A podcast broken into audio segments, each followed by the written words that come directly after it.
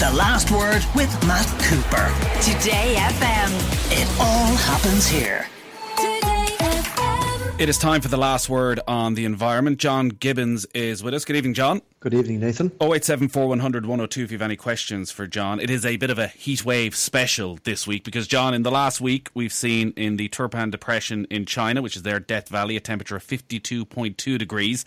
In America, in Death Valley proper, a peak of 53.9 degrees. And in Europe, a new record high temperature of 41.8 degrees in Rome on Tuesday.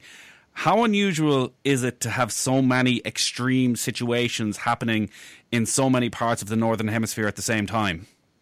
Yeah, it's extremely unusual. As we know, we've always had heat waves. We've always had extreme weather events. What's happening really now is that the frequency and the intensity of these events are increasing. So this has been borne out very, very clearly. So, for example, just one analysis done estimated that the likelihood of what's called a once-in-a-century heat wave. Because of the background signal of climate change, what the so-called once-in-a-century heat wave is now a once-every-5 years heat wave. Now, that's in 2023. As we move forward and continue to release more and more emissions into the atmosphere, those ratios get more and more worrying. So imagine the worst heat wave of the last century. That's what we can expect now every 5 years. So that's really quite a dramatic change. And as you say, what's so unusual here is we're looking at a northern hemisphere where we have continental-sized heat waves over North America, into Canada, over Europe, and over much of Asia. So this is essentially most of the landmass of the Northern Hemisphere, in fact, locked in heat waves. And I should add, and I think it's very important to say, that probably the biggest heat wave happening in the world right now, we have a maritime heat wave in the North Atlantic Ocean. It covers about 40 million square kilometers. And here we're seeing sea surface temperatures up to 5 degrees above normal. Now, this is, to quote one scientist working on this, he said this is off the charts. They are physically redrawing the graphs that they use to measure the amount of heat accumulating in our ocean. So that's not great news. Also, generally when we look at these extreme weather events, they do tend to happen later in the summer in Northern Europe. So is there the potential that there's actually worse to come?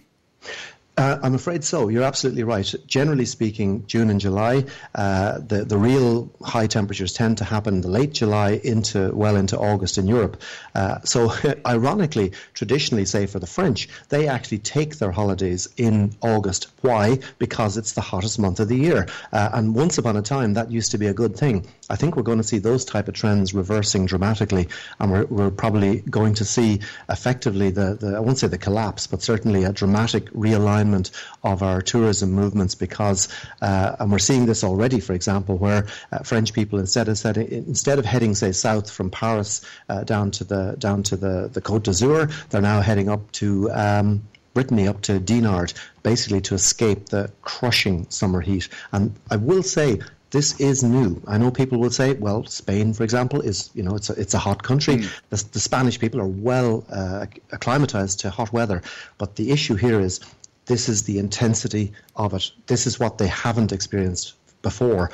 And I guess, you know, countries like, say, southern Italy in particular, they're experiencing temperatures that again, are outside of how they're set up. And it is important to say that across Europe, there are relatively little. I think the estimate is that about 1 in 10 Europeans have access to air conditioning. In America, for example, about 90% of Americans have access to air conditioning. So we have a huge issue that as temperatures rise, particularly above 40 degrees centigrade, this is really dangerous, particularly for vulnerable people with pre-existing conditions, for the elderly, for younger children. Those type of temperatures and particular signature of climate change is high nighttime temperatures. So, for example, in France at the moment and in parts of Italy, nighttime temperatures have failed to drop below 25 degrees centigrade, which, of course, is about as hot as it ever really gets in Ireland at the moment. So that means unless you have access to air conditioning, you're likely to be extremely stressed because your body's stressed coping with high temperatures during the day. And when you try to sleep at night, unless your body's able to cool off, you can end up in serious trouble. You can basically end up in hospital. But John, a listener says, many people in Europe are calling the temperatures being reported as crap. Some of them are reporting 10 degrees higher than reality. Also, weather maps are now coloured red and orange where they were green before. What's with all the scaremongering? Yeah, I mean, I guess it sounds like Twitter has moved onto the radio for the afternoon. Sure, all these crazy crackpot theories. And it is funny because once upon a time, Nathan, when I was reporting on rising background temperatures and pointing out that unless we got a grip on climate change, we're going to see the type of extreme weather that we're experiencing now. And I remember thinking, well, at least, if this weather does come to pass, well, at least then the deniers and the naysayers will finally put a sock in it. But, of course, not a bit of it. What they're simply doing instead is just changing the goalposts. And it is really strange for people to want to lie about this because scientists, for example, have no interest whatsoever, no vested interest, no financial interest in lying about this or exaggerating it. In fact, Nathan, I would argue if anything the scientific community has been guilty of over the last 20 to 30 years, to be honest with you, has been probably understating the situation because, of course, they're very concerned and wary about being targeted by some of the kind of people who've been contacting your program today. These are pretty strange people. Many, I'm sorry to say, many of them from the far right, COVID deniers, climate deniers, racists. I don't know why, but for some reason, denial of the basic facts of science is an article of faith to certain people, and I wish I knew why. John, when you're talking about this becoming a once every 5-year event, I think when people started looking at climate change or protecting the planet, we were probably talking about protecting it for our grandchildren. And then we started talking about protecting it for our children. The fact that now it's going to become such a regular event, this sort of extreme heat, and we'll wait and see what comes on the opposite side through the winter. Do you see any sign that it is bringing people to a new reality and a real focus of minds amongst governments, among people of influence, that actually they need to get on top of this? I would like to think so. I mean, there's no question that there is a more serious tone, notwithstanding the people we just talked about. Among serious people, I think it has been taken far more gravely than it has been. There's no question about that. But I guess the issue really here is the rate at which we're adjusting our critical behavior and adjusting our systems, because the only thing that will prevent this from spinning out of control is drastic reductions in carbon emissions globally. And when I say globally, Nathan, that includes Ireland, because immediately you'll have people on saying, we're small, it doesn't matter what we do here. Unfortunately, that type of defeatist attitude is what's got us into this trouble in the first place. Ireland per capita, we're among the second to third highest per capita emitters in Europe, and we're among the highest per capita emitters in the world. So yes, we in Ireland, we punch way above our weight, and we need to really get on board with this. And, the issue here really, and this, we come into this time and time again.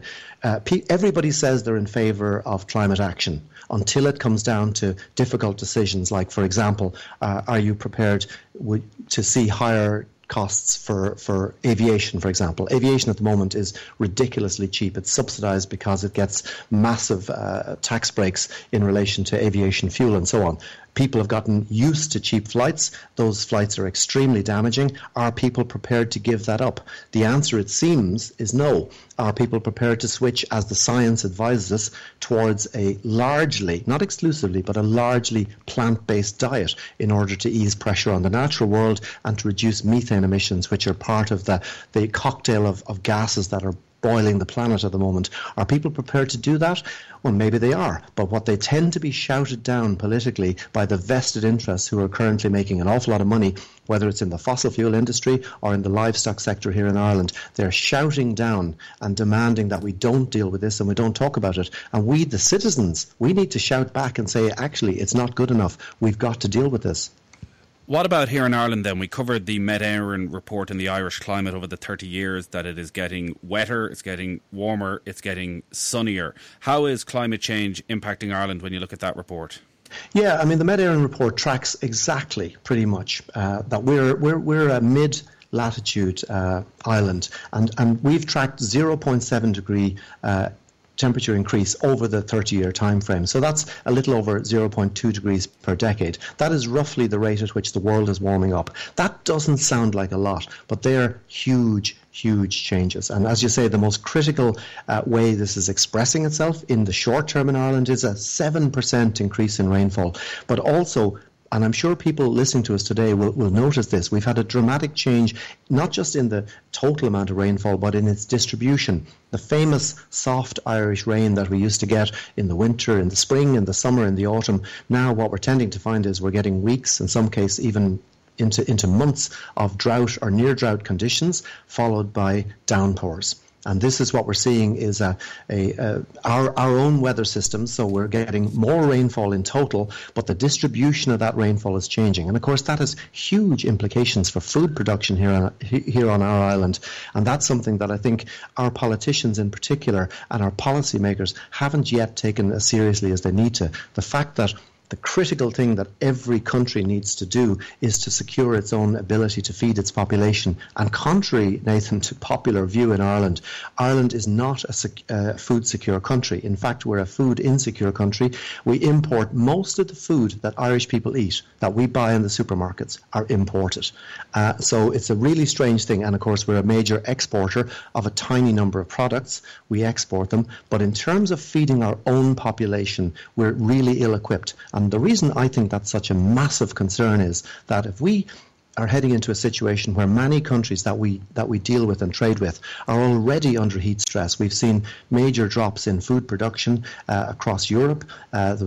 Belgium recently reported on a crisis in their agriculture sector. That means our ability to buy food, particularly cheap food, and to import it in some cases at any price, is under threat. And that, of course, extends to the fact that we currently import between 3 and 5 million tons of animal feed every year, as well as 1.5 million tons of fertilizers. And we need all that, or we require all that, in order to sustain our enormous livestock herd. So my concern, and something I wrote about earlier this week in the Irish Examiner, is that Ireland needs basically to set up a new Department of Food Security, because I believe our priority has to be securing the food supply for our population.